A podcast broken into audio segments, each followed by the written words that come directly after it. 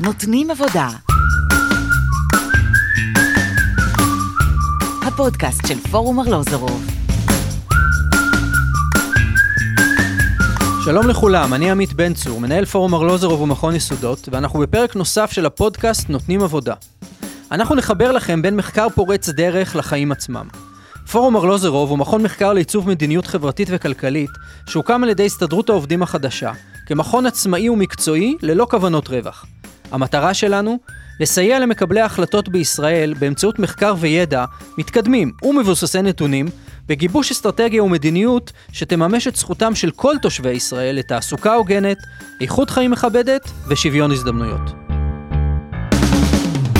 היום אנחנו בפרק של נותנים עבודה באופי טיפה שונה בעקבות המצב. הטבח והזוועות של ה-7 באוקטובר ביישובי עוטף עזה עצרו את העשייה של כולנו היומיומית. לרבים בישראל התחושה היא שהזמן נחלק לשניים, החיים שלפני ה-7 באוקטובר והחיים שאחרי. החלטנו שאת הפרק הנוכחי נקדיש לאנשי השטח, אלה שהם חלק אינטגרלי ממערך הביטחון החברתי והסוציאלי של כולנו. אנשי השירותים הרפואיים, מערך בריאות הנפש, הפסיכולוגים, הפסיכיאטרים, אנשי מערכת החינוך, אנשי שירותי הרווחה. רבות דובר על המשמעות ועל החשיבות של השירותים הסוציאליים במהלך הקורונה, שהייתה ממש לפני רגע. והנה אנחנו עוד פעם באירוע קיצון, בסדר גודל שאף אחד לא דמיין, אה, והנושא שוב צף באופן קשה, עם אה, אה, עובדות ונתונים ופערים בלתי נתפסים.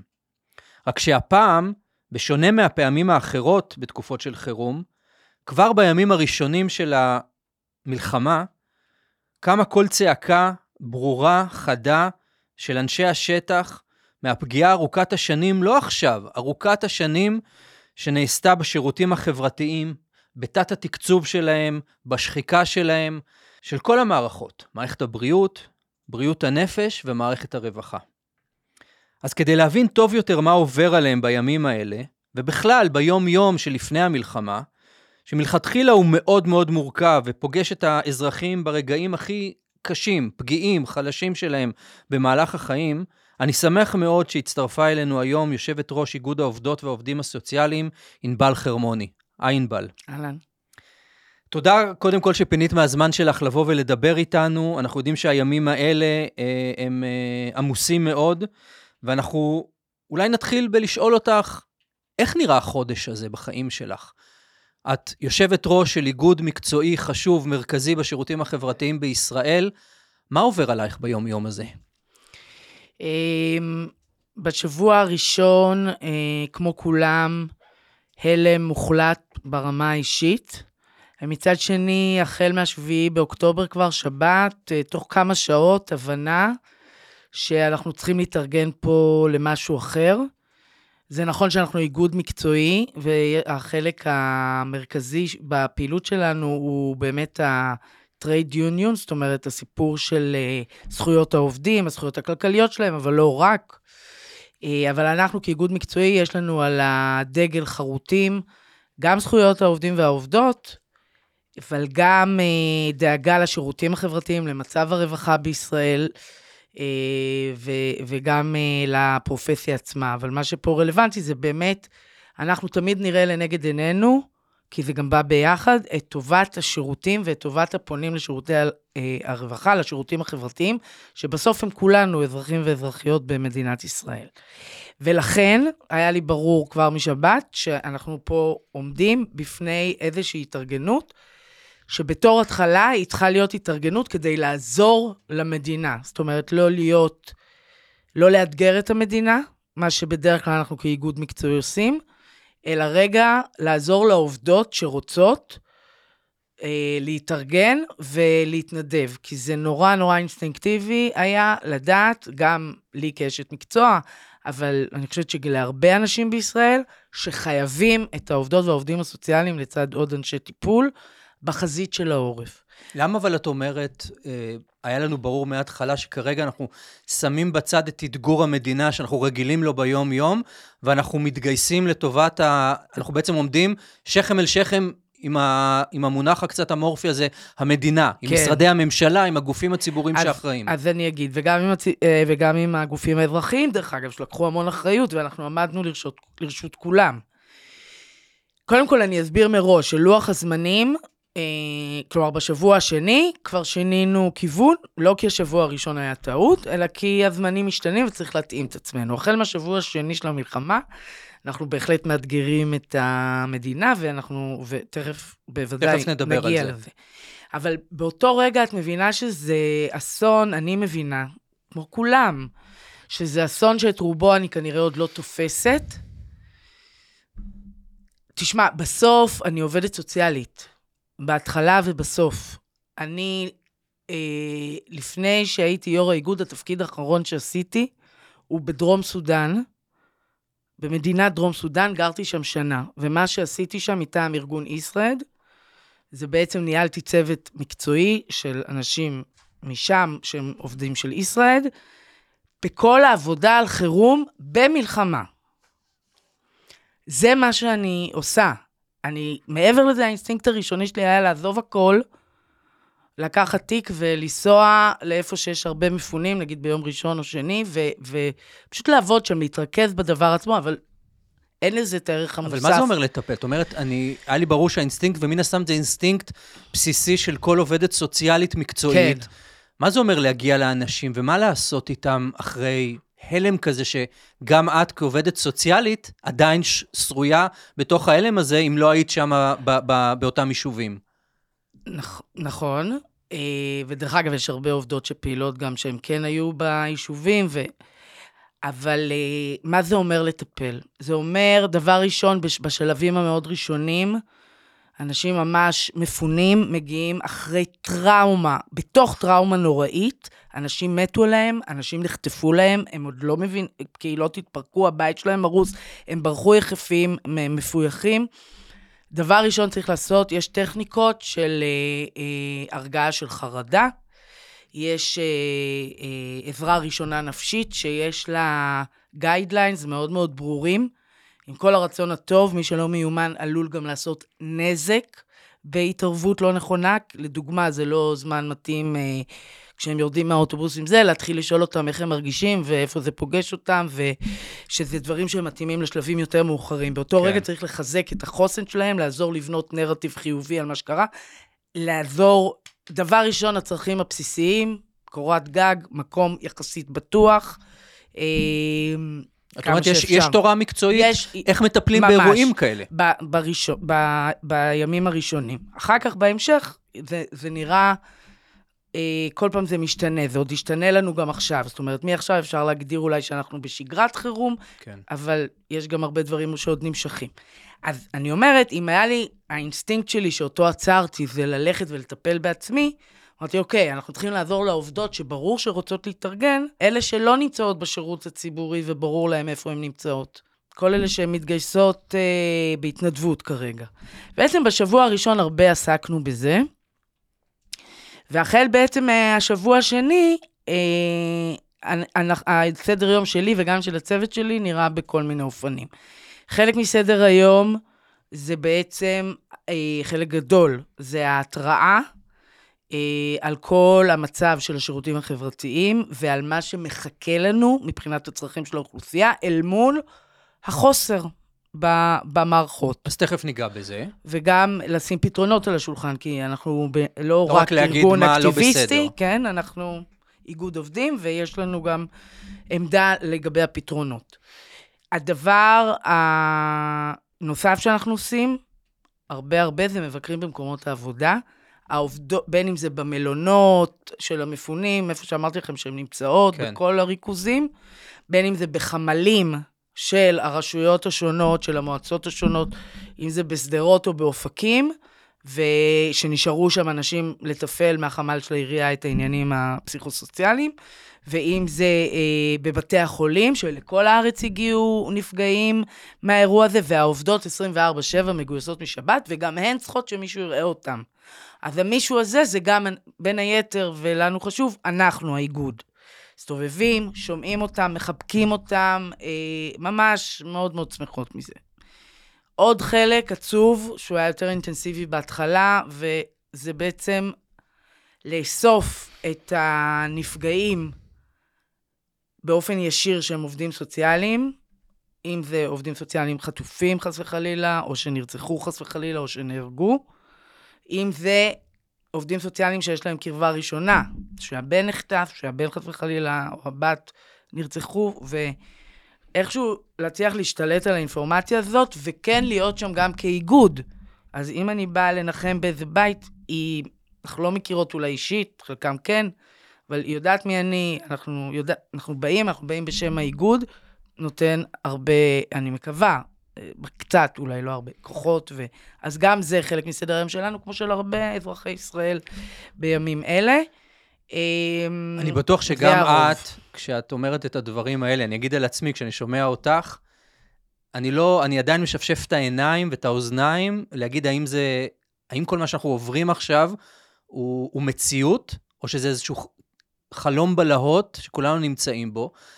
אבל אנחנו יודעים, ושמעתי אותך אה, השבוע אה, בריאיון מאוד חריף, שבו אה, דיברת על המכתב ששלחת לראש הממשלה, כן. אה, על החשש שלך מקריסה של אה, אה, השירותים החברתיים, ואני מצטט משהו שאמרת. כדי שכלל המערכות יתפקדו באופן סביר, חסרים כ-5,000 תקנים. שירותי בריאות הנפש והרווחה היו במשבר קיצוני ערב המלחמה. המדיניות הממשלתית רוצה שירות ציבורי אנורקסי. אנחנו באמצע מלחמה, בסדר גודל שאף אחד לא דמיין, אז דווקא עכשיו אני שואל שאלה כאילו קשה כזאת. אז עכשיו את מדברת על מה שהיה ערב המלחמה, כשאנחנו עדיין בתוך המשבר והשבר הגדול הזה? למה? אני חושבת שאם רוצים לתקן, ולתקן מהר, אז חייבים להתמודד גם עם ה... עם הדברים הלא טובים שקורים. זאת אומרת, זה לא עניין, אין לי פה מטרה, ואף פעם זה לא מעניין אותי להטיף מוסר למישהו, אבל אני אגיד לך עוד משהו, עמית. אנחנו יצאנו למאבק ב-2020, ביוני, הגיע למצב של שביתה ביולי 2020. זה הפוגה בין סגרים, אבל זה שיא הקורונה. והשאלה אז הייתה ממש מופגנת, כאילו, מחלק מהאנשים לפני, גם אפילו מתוך הפרופסיה, לא, זה לא הזמן. ואני חשבתי שזה כן הזמן. שקט יורים. כן, אבל אני חשבתי שזה כן הזמן, כי גם אף, קודם כל כי אף פעם אין זמן טוב בישראל, וספציפית לעובדים סוציאליים, כי תמיד יש משהו. Mm-hmm. וב', כי זה היה צורך קיומי וזה גם עכשיו. אם אנחנו עכשיו לא נתקן, לא יהיה. לא יהיה לתושבים את ה... אה, המענה הפסיכו-סוציאלי, ואני בכוונה משתמשת במילה הזאת, כי זה לא רק הפסיכו, המענה הרגשי, וזה לא אה, רק העניין הקהילתי או העניין של הצרכים לכאורה הטכניים, זה השילוב של הדבר הזה, שזה מהות העבודה הסוציאלית בהרבה, אה, מהרבה בחינות, ואם אנחנו לא נלך ונבין, כשאני אומרת חסר, זה לא, אנחנו לא מתחילים בוואקום, אני צריכה להסביר למה זה חסר. ואני מעבירה את הביקורת הזאת כדי שאנשים גם בין אם זה ראש הממשלה, בין אם זה חברי כנסת, בין אם זה שרים, גם יבינו שיש עליהם אחריות לתקן משהו שהם גם חלק מה... הם חלק ממנו. זאת אומרת, גם אם שר הרווחה לא היה שר הרווחה לפני כן, אבל אה, אה, הם חלק מממשלת נתניהו. נתניהו לאורך המון המון שנים בכל הממשלות, ולא רק הוא, גם בממשלות so called שמאל, פירקו באופן סיסטמטי את שירותי הרווחה. גם ממשלות שנחשבו לכאורה שמאליות. לחלוטין. ואנשים, גם כי אני חושבת שאולי אם אנשים יבינו את האחריות שלהם, אז זה גם יפעיל עליהם איזשהו לחץ גם לתקן, וגם כי אנחנו צריכים להבין איך הגענו למצב הזה כדי לעשות אחרת, כי אם נמשיך לעשות אותו דבר, אז uh, אנחנו נשאר באותו מצב, וזאת לא המטרה.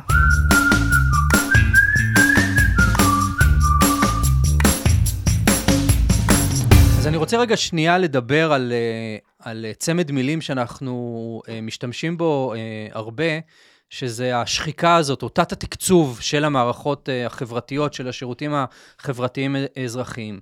ההסבר הפשוט אומר שבעצם משרד ממשלתי, או רשות מקומית, או איזשהו גוף ציבורי, מקבל פחות תקציב, ממה שהוא צריך כדי לתת שירות טוב לציבור. שירות טוב זה גם אומר באיכות גבוהה וגם בזמינות גבוהה. שני המרכיבים האלה ביחד. אז אם ניקח למשל את uh, מרפאות בריאות הנפש, זה אומר שיש במרפאות האלה, יש פחות מרפאות, ובכל מרפאה יש פחות תקנים ויש פחות עובדים uh, ממה שצריך כדי לתת שירות ברמה טובה. ואנחנו מדינה עשירה, מתקדמת, ואנחנו לא מסוגלים לתת את הדבר הזה. אז כשאנחנו מדברים על מחסור, את יודעת, עשינו בדיקה אה, ב, אה, בימים האחרונים, ובדקנו איפה אנחנו באמת עומדים מול מדינות ה-OECD, המדינות המפותחות, שלפחות ביחס לחלקן אנחנו רוצים להיות כמוהן, אנחנו, הן מהוות איזשהו מודל. ובדקנו כמה כסף הן משקיעות בשירותים האזרחיים וכמה ישראל. ומה שמצאנו, אני אגיד שאני לא הופתעתי כי אני מכיר את הנתונים האלה הרבה שנים, אבל עכשיו עשינו דיוק שלהם. מדובר על פער של מעל 170 מיליארד שקל, אני חוזר עוד פעם, 170 מיליארד שקל בכל שנה, שישראל לא מוציאה על השירותים וואו. האזרחיים שלה. עכשיו, כשאני אומר לך 170 מיליארד שקל, את מבינה את סדר הגודל העצום. כן. עכשיו, 170 מיליארד שקל זה מספר שרוב האנשים לא יודעים להכיל אותו נכון. בכלל. נגיד ל-170 מיליון זה ייראה להם בלתי נתפס, אז 170 מיליארד שקל? ואז שאלנו את עצמנו, איך את הפער הזה, שהוא כמו שאמרת, הוא לא נולד אתמול, הוא לא נולד בממשלה הנוכחית. הוא נולד לפני כבר כמעט 40 שנה התחיל, וב-20 שנה האחרונות קיבל תפנית מאוד מאוד אה, לא טובה, ועשינו מין ניסוי כזה. אמרנו, אם ניקח את ה-170 מיליארד שקל האלה ונחלק אותם בין המשרדים, כמה כל משרד צריך לקבל? אז אין לזה תשובה אחת נכונה, אבל אמרנו, בואו ניקח את סדרי העדיפויות של תקציב המדינה. אז אם למשל משרד התחבורה הוא נגיד 10% מתקציב המדינה, בואו ניקח 10% מתוך ה-170 וניתן למשרד התחבורה, וככה לכל אחד מהמשרדים. וכשהסתכלנו על משרד הרווחה ובדקנו כמה כסף הוא צריך לקבל כדי, ואני חוזר, להיות כמו הממוצע ב-OECD, לא יותר מזה, אבל גם לא פחות מזה. מצאנו שמשרד הרווחה צריך לקבל תוספת של כמעט חמישה וחצי מיליארד שקל בשנה. בכל שנה. אני לא מופתעת. ואז ראיתי, ממש בימים האחרונים, שיצא מכתב של 300 כלכלנים בכירים אל הממשלה. הכלכלנים הכי מוכרים, הכי נחשבים בישראל. והם קראו לממשלה לקחת את הכספים הקואליציוניים ולהעביר לצרכים של המלחמה. שכל בן אדם עם שכל והיגיון אומר, וואלה, נכון, כאילו זה דבר הגיוני. אבל, את יודעת על כמה כסף מדובר? מדובר על משהו כמו חמישה מיליארד שקלים. לכל הצרכים.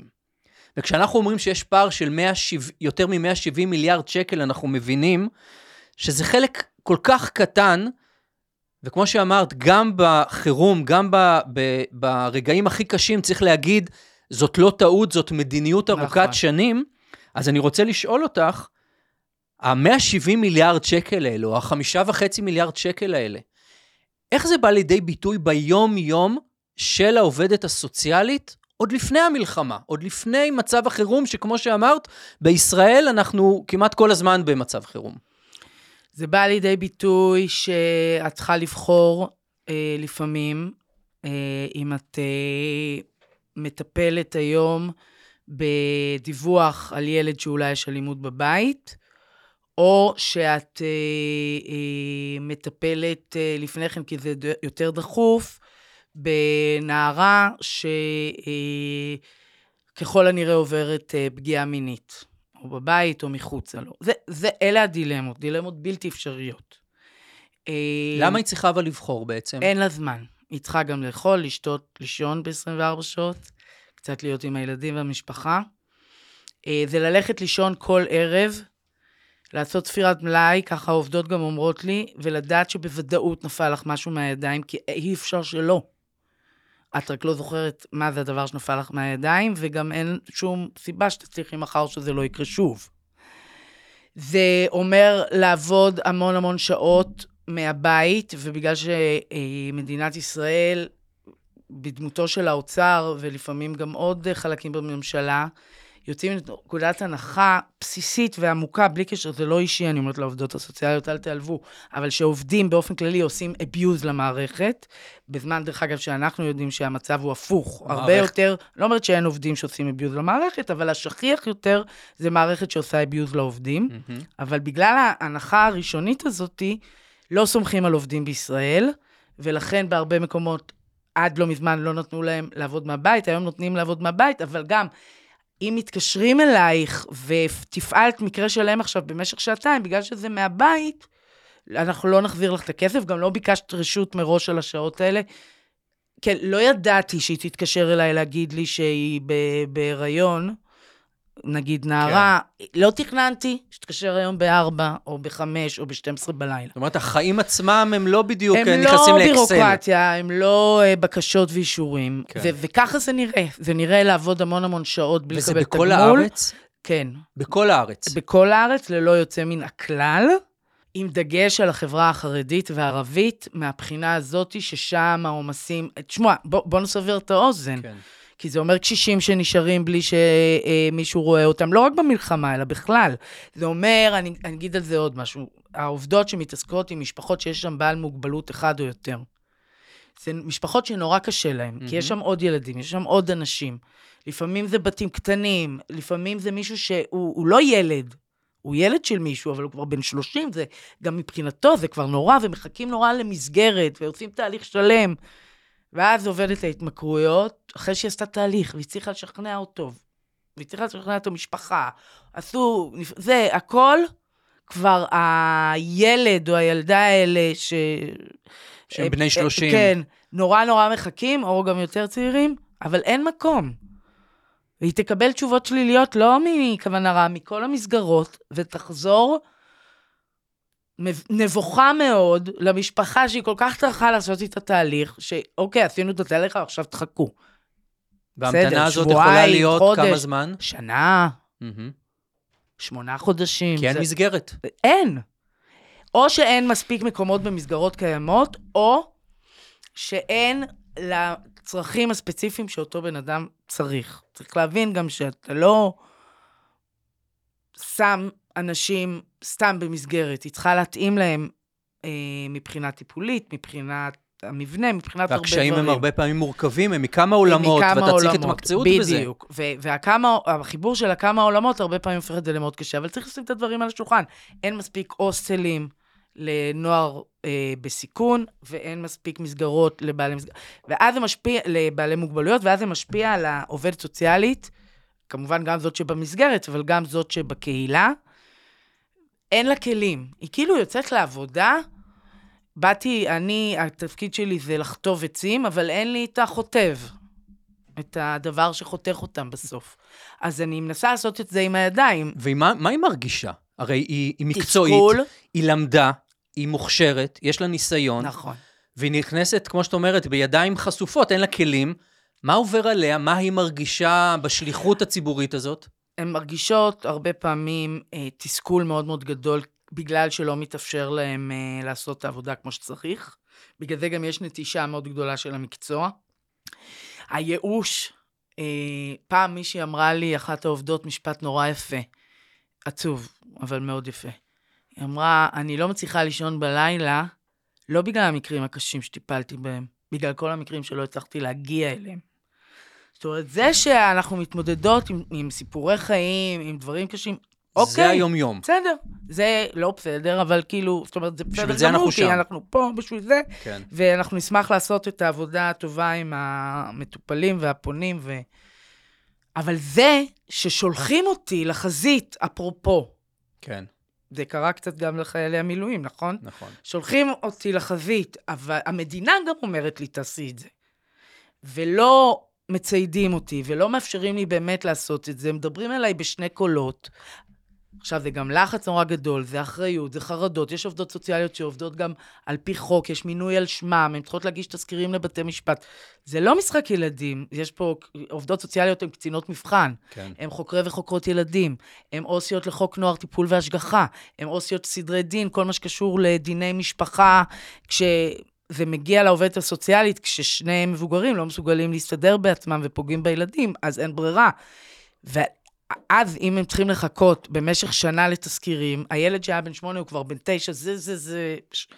בזמן הזה זה הוא לא שנה ברור. שאי אפשר להחזיר. בז... נכון, ובזמן הזה ההורים ממשיכים אולי לריב ביניהם ולהטיל רב... זה באמת דברים בלתי נסבלים שמחכים. זה לא, אני לא אומרת שזה, כן, שצריך. גם דרכון זה דבר חשוב. וסחטיין. שפתרו את זה לכאורה לא מזמן ועשו מבצע. זה לא דרכון שמחכה. זה ילד מוכה שמחכה, זה אישה נפגעת אלימות שאין מי שיחזק אותה ויעשה את התהליך. זה אה, משפחות עם בעלי מוגבלויות שבגלל, שלא מצליחות לטפל בילדים האחרים בגלל שהילד שבעל מוגבלות לא מקבל מענה, ועוד המון המון המון המון.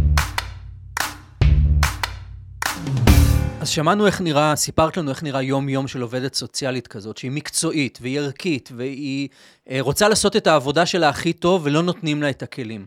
את יודעת, אני עבדתי כמה וכמה שנים בתוך הממשלה ובכנסת, עבדתי עם אנשי ציבור, אה, עם משרדי ממשלה, מול משרדי ממשלה, אה, והיום בפורום ארלוזרוב אנחנו עוסקים במחקר, במדיניות, נקרא לזה ממגדל המשרד, כן?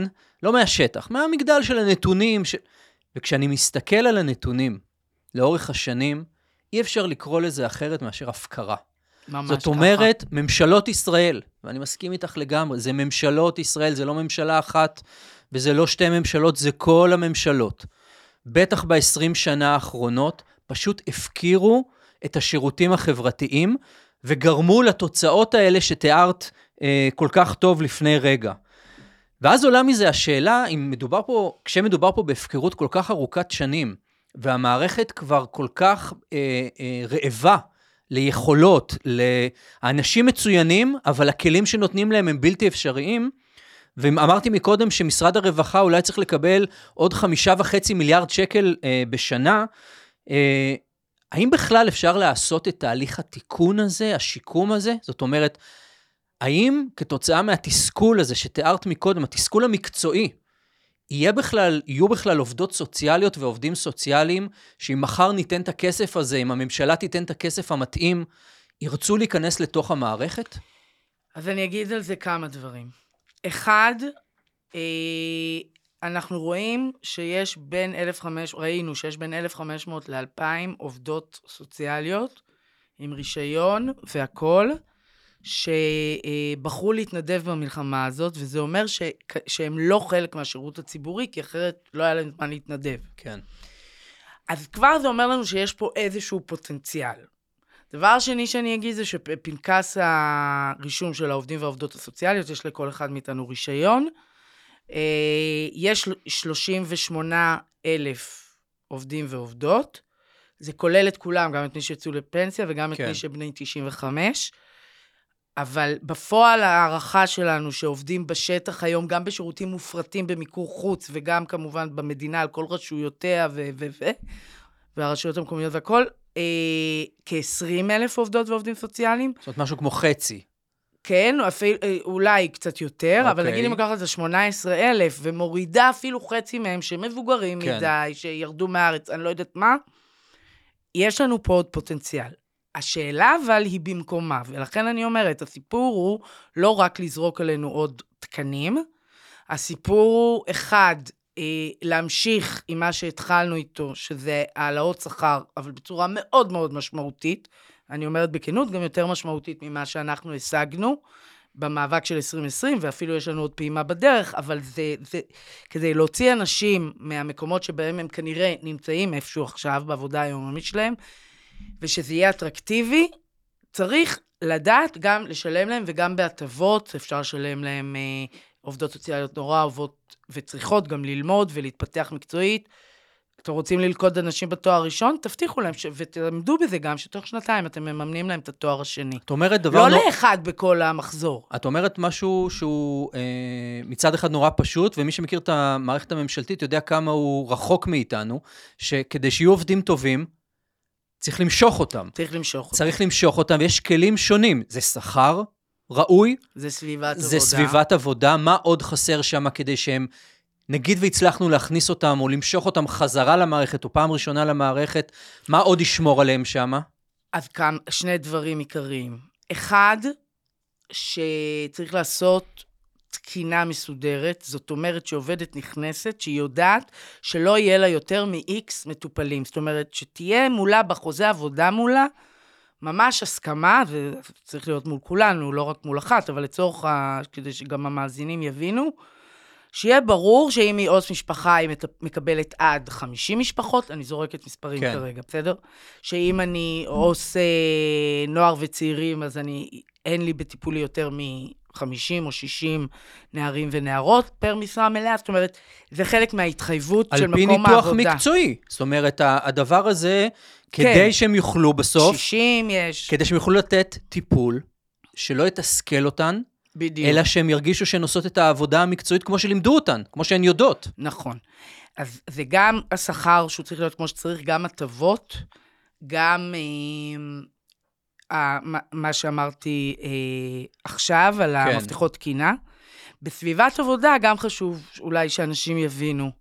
זה לא מילה גסה לתת לכל עובדת סוציאלית לפטופ. זה לא מילה גסה לאפשר לה לעבוד יום-יומיים מהבית, כי יש דברים שהן יכולות לעשות, ולא, הן לא עושות אביוז למערכת. זאת אומרת, זה דברים שגורמים לאנשים להרגיש, ובכל העולם מדברים על זה עכשיו, בטח מאז הקורונה ובטח עם דור ה-Z, ו... שזה אנשים שזקוקים בכל התחומים, ובטח אצלנו, להרגיש שרואים גם אותם. שרואים אותם לא כעבדים, אלא כאנשים ש, שיש איזושהי מערכת יחסים יותר הדדית עם המעסיק, ו... שהם תשתית לאומית חיונית של כן, מדינה אומרת, מתוקנת. נכון, אבל אני אומרת, בכלל עובדים רוצים להרגיש נכון. כזה דבר. גם אם אתה מלצר, אתה, נכון. אתה לא רוצה שהמנהל של הבית קפה יבעט אותך ויזלזל בך. והן מרגישות, בצדק, וחובות, בעצם אה, התייחסות שמבחינתם מקטינה אותם, שאין, לא מכירים ביכול... תראה, אם אתה נותן לי לטפל ב-300 משפחות, שזה 1,200 איש בממוצע, נכון? עשיתי כן. שמרני מאוד כפול ארבע. לגמרי. בגלל זה, דרך אגב, החברה הערבית והחרדית, המכפלה הזאת של כפול ארבע לא פחות תופסת. בגלל הרבה ילדים במשפחה. כן, ואז הם, אני לא רוצה לספור. כן. אז מה זה משנה אם רשומות על שמי 300 או 250, או, אתה יודע מה, תרשום על שמי 600, זה אותו דבר. כי אני לא כבר, לא מגיעה אליהם. זה כבר לא משנה. אז אם זה לא משנה, כן. אז למה בעצם אני פה? אם זה לא משנה לך, למה אני פה? זאת אומרת, בעצם המסר שמועבר אליהן, אתם לא משנות. אתם... אתם לא באמת, אנחנו לא מצפים מכם בעצם, בפועל, לתת שירות באמת לכולם, נכון. ובטח לא שירות טוב, אז בואו נכתוב גם עשרת אלפים ל... אבל חכה, עד אוקיי. שקורה משהו. כי אני תמיד אומרת לה, לעובדות, בייחוד לאלה שעובדות על פי חוק, אם את בשלושת רבעי משרה ויש לך 250 ילדים תחת חוק נוער טיפול והשגחה, באחריותך, ב-75% משרה כעו"ס לחוק נוער, בוודאות משהו יקרה. יום אחד. אמרתי לה, כל ה-case load הזה, כלומר, כמות המטופלים, התיקים, אנחנו לא אוהבות לקרוא לזה תיקים, אבל בסוף, כי זה בני אדם. התיקים ששוכבים כן. אצל אותה עובדת סוציאלית, אני אומרת להם, הם, הם אצלך, כדי שיהיה את מי להאשים כשיפול לך משהו מהידיים, וייפול לך משהו מהידיים. אין ברירה. זאת אומרת, אין אופציה אחרת. זה בלתי אפשרי, שלא יקרה. וזה נס, דרך אגב. אני אומרת, זה נס, כל כך הרבה דברים, ולא נס, זה בגלל המסירות באמת של העובדות, ובמלחמה הזאת, דרך אגב, רואים את זה בצורה מאוד מאוד בולטת. הן באמת עושות כל מה שהן יכולות לגשר על הפער שקיים בתוך המערכת. אבל זה לא הוגן, זה לא רצוי וזה גם לא אפקטיבי להטיל את כל הסיפור הזה על כתפיהן של עובדות, כשיש פה מדינה, והיא זו שצריכה לקחת את האחריות בעזרתנו, אבל לקחת.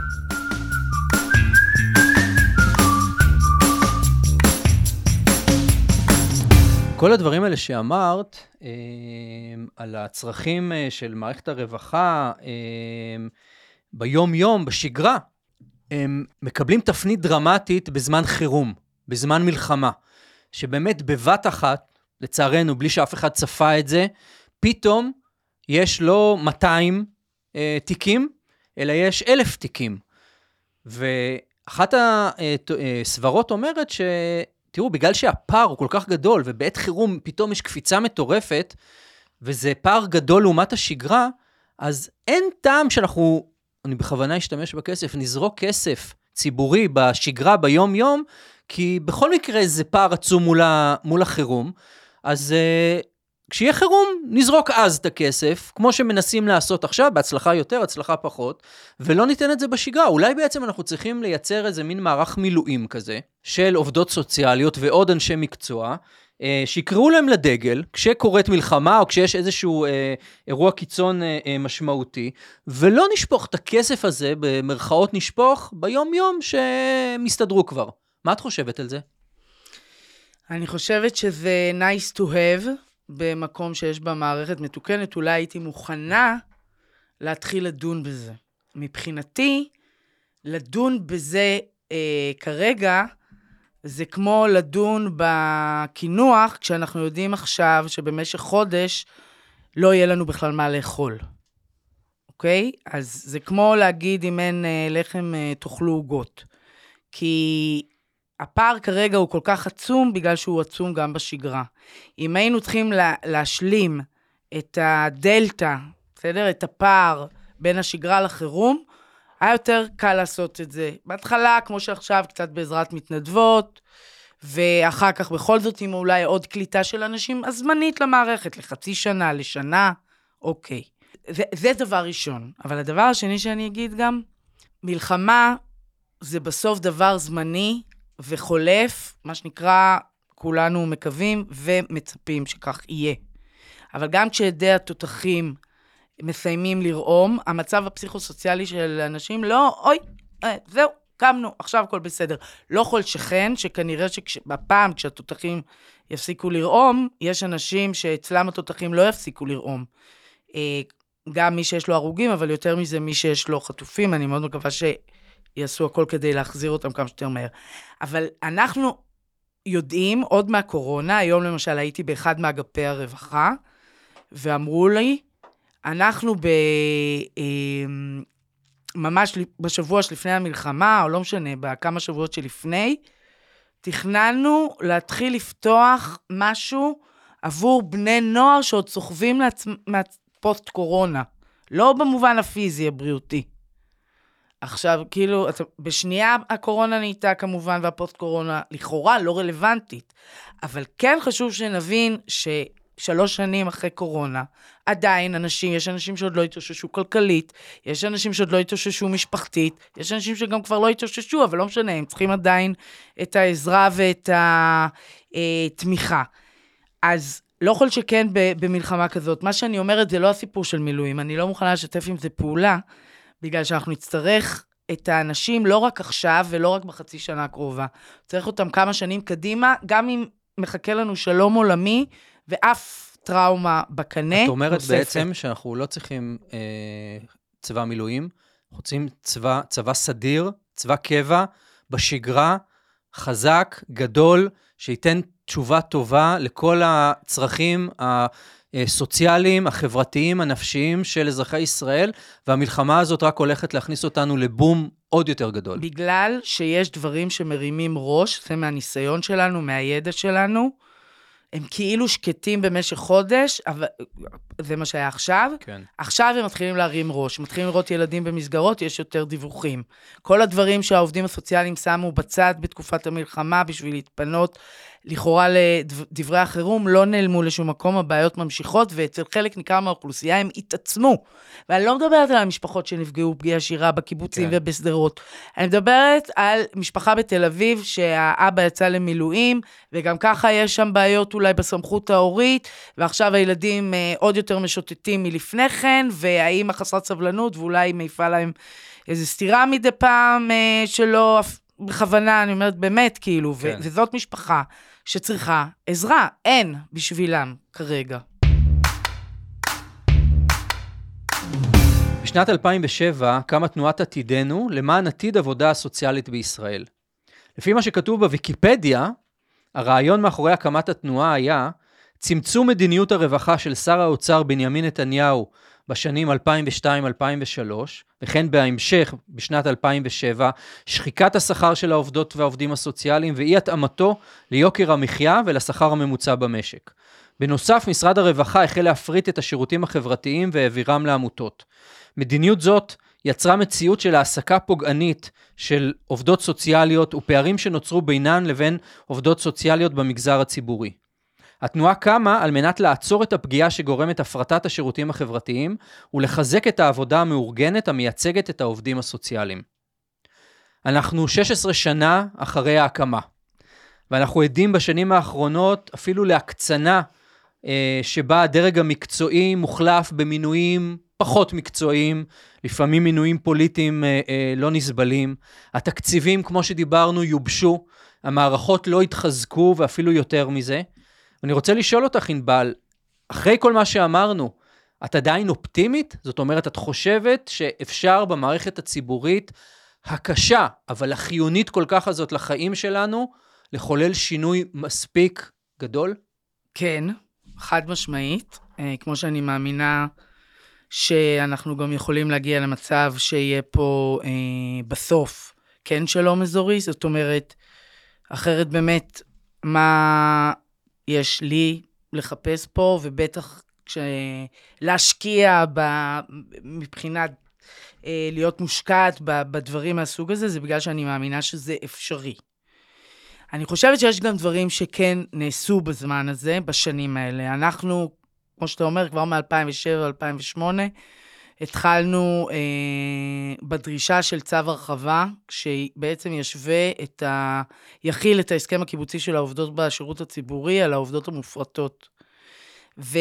רק נסביר במילים פשוטות, שבעצם את אותו הסכם שחל על העובדות הסוציאליות במגזר הציבורי, להכיל כן. אותם גם על העובדות הסוציאליות שלאורך השנים הלכו והתרבו בשירותים המופרטים. כן, שבתפיסתי ותפיסתנו, אנחנו רואים בהם עובדות שירות ציבורי לכל דבר ועניין. זה שהמדינה בוחרת לסובב להם את העורף, זה כבר בעיה של המדינה, אבל זה מה שהם עושות, זה שירות ציבורי. כן. זה פנימיות, זה הוסטלים, זה אה, מסגרות לבעלי מוגבלויות, זה מקלטים לנשים נפגעות אלימות, זה המון דברים שהם חלק אינטגרלי מהשירותים שהמדינה צריכה לתת, זה סל שיקום של בריאות הנפש, זה הרבה דברים. מה שקרה, אנחנו כבר התחלנו לדבר על צו הרחבה ב-2007-2008. ב-2011 העובדות הסוציאליות אה, בהנהגת האיגוד דאז יצאו למאבק, ואנחנו אמרנו, חלק מהמאבק חייב להיות גם צו ההרחבה. הסתכלו עלינו כמו על משוגעים, רק שבסופו של דבר נזרעו שם הזרעים, זו פעם ראשונה ותקדימית שבאיזשהו הסכם קיבוצי הוכנסו גם עובדות שהן לכאורה לא חלק מהשירות הציבורי. וקבעו להם שכר מינימום ענפי, שבפני עצמו זה היה כלי לא כל כך טוב, אבל זה ייצר את זה שבהמשך, בשנת 2017, ההסתדרות חתמה מול האוצר, וזה הרבה לזכותו של אה, אבי ניסנקורן, שהיה אז יושב ראש ההסתדרות, אה, והוא חתם אה, עם משה כחלון, בעצם על כל מיני דברים שקשורים להעסקה ישירה, וגם על צו הרחבה עבור העובדות והעובדים הסוציאליים. זה חסר תקדים הדבר הזה עד היום. זאת אומרת, היום העובדות שלנו, אה, לא רק אלו של השירות הציבורי, אלא גם אלה בשירותים המופרטים, שיש כזה גם באחיות ואחים, ב, כאילו בסיעוד, גם ב... יש את זה בעוד פרופסיות. אצלנו הם חלק אינטגרלי מהזכויות שלהם ברמה כזאת, שיש אפילו עובדות צעירות שלא יודעות שפעם לנו זה לא נראה הרבה, אבל זה סתם כי אנחנו זקנים. Mm-hmm. שפעם זה לא היה. כאילו, הם היו צריכות לנהל על עצמם, והיו אומרים לה, יש עוד, במילים כאלה ואחרות, עוד אלף כמוך, ואני אשלם לך שכר מינימום, לא ענפי, אלא ישראלי. והמעסיק היה יכול לעשות מה שהוא רוצה, והיום הוא לא יכול. זה צו הרחבה, הוא במעמד של חוק. תקשיב, זה שינוי מהפכני, וזה שינה את פני הפרופסיה. אז יש דברים, אנחנו שכנענו את המדינה במהלך אה, בין 2018 ל-2020, זה כבר היה כשהייתי יו"ר האיגוד. אה, אנחנו שכנענו את המדינה, מה שנקרא, בנעימים ואחר כך פחות בנעימים, שתהיה תוכנית מוגנות לעובדות הסוציאליות, שהמדינה תיקח אחריות מלאה, ובעצם בתוך משרד הרווחה יהיה אגף שהוא נותן את ההנחיות לרשויות המקומיות בתחום הזה של המוגנות, הוא אוכף, הוא מכשיר, הוא מתקצב, זה לא היה. יש פה משהו שהמדינה לקחה על זה בסוף אחריות, וכולם מבסוטים, אולי חוץ מהאוצר, אבל משרד הרווחה מבסוט מאוד, העובדות מבסוטות מאוד, אנחנו מבסוטים. זאת אומרת, יש דברים שקורים. נכון, הספינה, להזיז את הכיוון שלה, זה איגוד העובדות והעובדים הסוציאליים לא יכול לעשות לבד. לכן אנחנו גם בשותפויות וכיוצא בזה, ומדיניות ניאו- ניאו-ליברלית או אפילו פופוליסטית אה, קיצונית, כמו שאנחנו חווים בשנים האלו, זה משהו שאני מודה, הוא יותר גדול ממני ומהאיגוד. יכולים להיות חלק מזה, לא. אבל כן, בזירות שלנו יש שינויים שקורים. צריך להיות מאוד נחושים, צריך להיות נכונים. כמו שאתה אומר, זה מ-2007, אנחנו מ-2007-2008. תכננו שיום אחד איגוד העובדות והעובדים הסוציאליים ייראה כמו שאנחנו, קבוצה של כמה עשרות עובדות ועובדים אז צעירים, לצערי זה כבר לא המצב, אה, תכננו שיום אחד האיגוד יהיה בראשותנו. וזה לקח עשר שנים, וב-2018 ניצחנו, ואני אומרת ניצחנו בגלל שאיתי נכנסו עוד הרבה צירים גם מהתנועה, שחלק גם גדול מהם היום עובד באיגוד כצוות שכיר. אז אם מתמידים ומסמנים אבני דרך, יש גם מקום להיות אה, אופטימיים. האם בכל זאת אנחנו נגיד, אנחנו בתקופה קשה מאוד וחשוכה מאוד? כן, זה לא לוקח את זה. אבל זה, זה צריך לזכור שהרבה הרבה דברים גם תלויים בנו כציבור, לא במובן שאנחנו צריכים להחליף את המדינה, במובן חס וחלילה, אני לא בעד, כמו שהבנת, אבל מבחינת היכולת שלנו להשפיע על המדיניות וללחוץ ו- ולייצר פה אה, מציאות אחרת.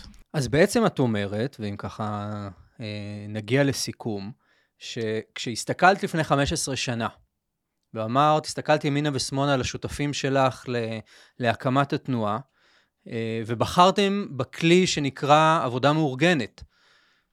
להשתמש בו, עם כל יתרונותיו וגם מגבלותיו, אבל להשתמש בו לא רק כדי לשפר את מצבן של העובדות הסוציאליות, אלא כדי לשפר את השירותים החברתיים בישראל, כדי לשפר את החיים של אזרחי ישראל, את אומרת, במבט לאחור וקדימה, שעבודה מאורגנת היא כלי רלוונטי, מאוד. אפקטיבי, שאם הוא עובד נכון, מקצועית, אסטרטגית וערכית, הוא יכול להביא להישגים ולשינויים שמשפיעים על כולנו, ולא רק על הקבוצה שאותה הוא מייצג בצורה ישירה.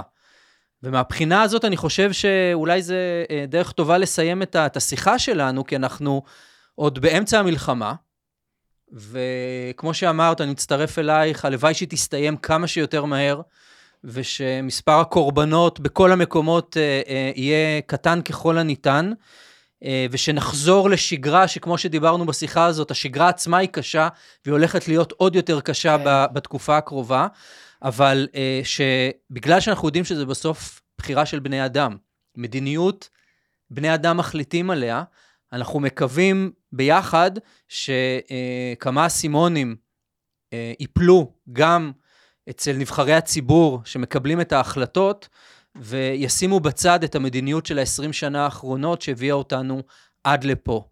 אה, אז ענבל, תודה רבה שבאת, תודה לך. ותודה רבה על כל העבודה שאת וכל הצוות שלך אה, עושות ועושים. אין ו- בעד מה, בייחוד התודה היא לעובדים ולעובדות הסוציאליות בשטח, שהם הגיבורים אה, בסיפור הזה ובכלל לאורך השנים. אני, אז אני מצטרף לכל מה שאמרת, ובעצם הגיבורים האלה והגיבורות האלה הם בכל מערך השירותים החברתיים והאזרחיים בישראל, בבריאות, בחינוך, ברווחה, בכל מקום, שגם ברגעים אלה שאנחנו יושבים פה, אה, מטפלים ודואגים ומשקיעים ומתקשים בעצמם, ואנחנו צריכים, כל אחד ב, ביכולות שלו ובמקום שלו, לחזק אותם, להשקיע בהם, כי ההשקעה הזאת היא השקעה עבור כולנו ועבור הילדים נכון. שלנו וכל הדורות הבאים. נכון. אז תודה רבה, ענבל. עד כאן הפרק להיום. אם נהניתם, אתם מוזמנים לעקוב ולדרג אותנו בפלטפורמות הפודקאסטים האהובות עליכם, ולשתף, כדי שגם אחרים יזכו ליהנות לא פחות מכם. להתראות בפרק הבא. כדי לשמוע עוד, חפשו אותנו ברשתות החברתיות וכנסו לאתר arlozforum.org.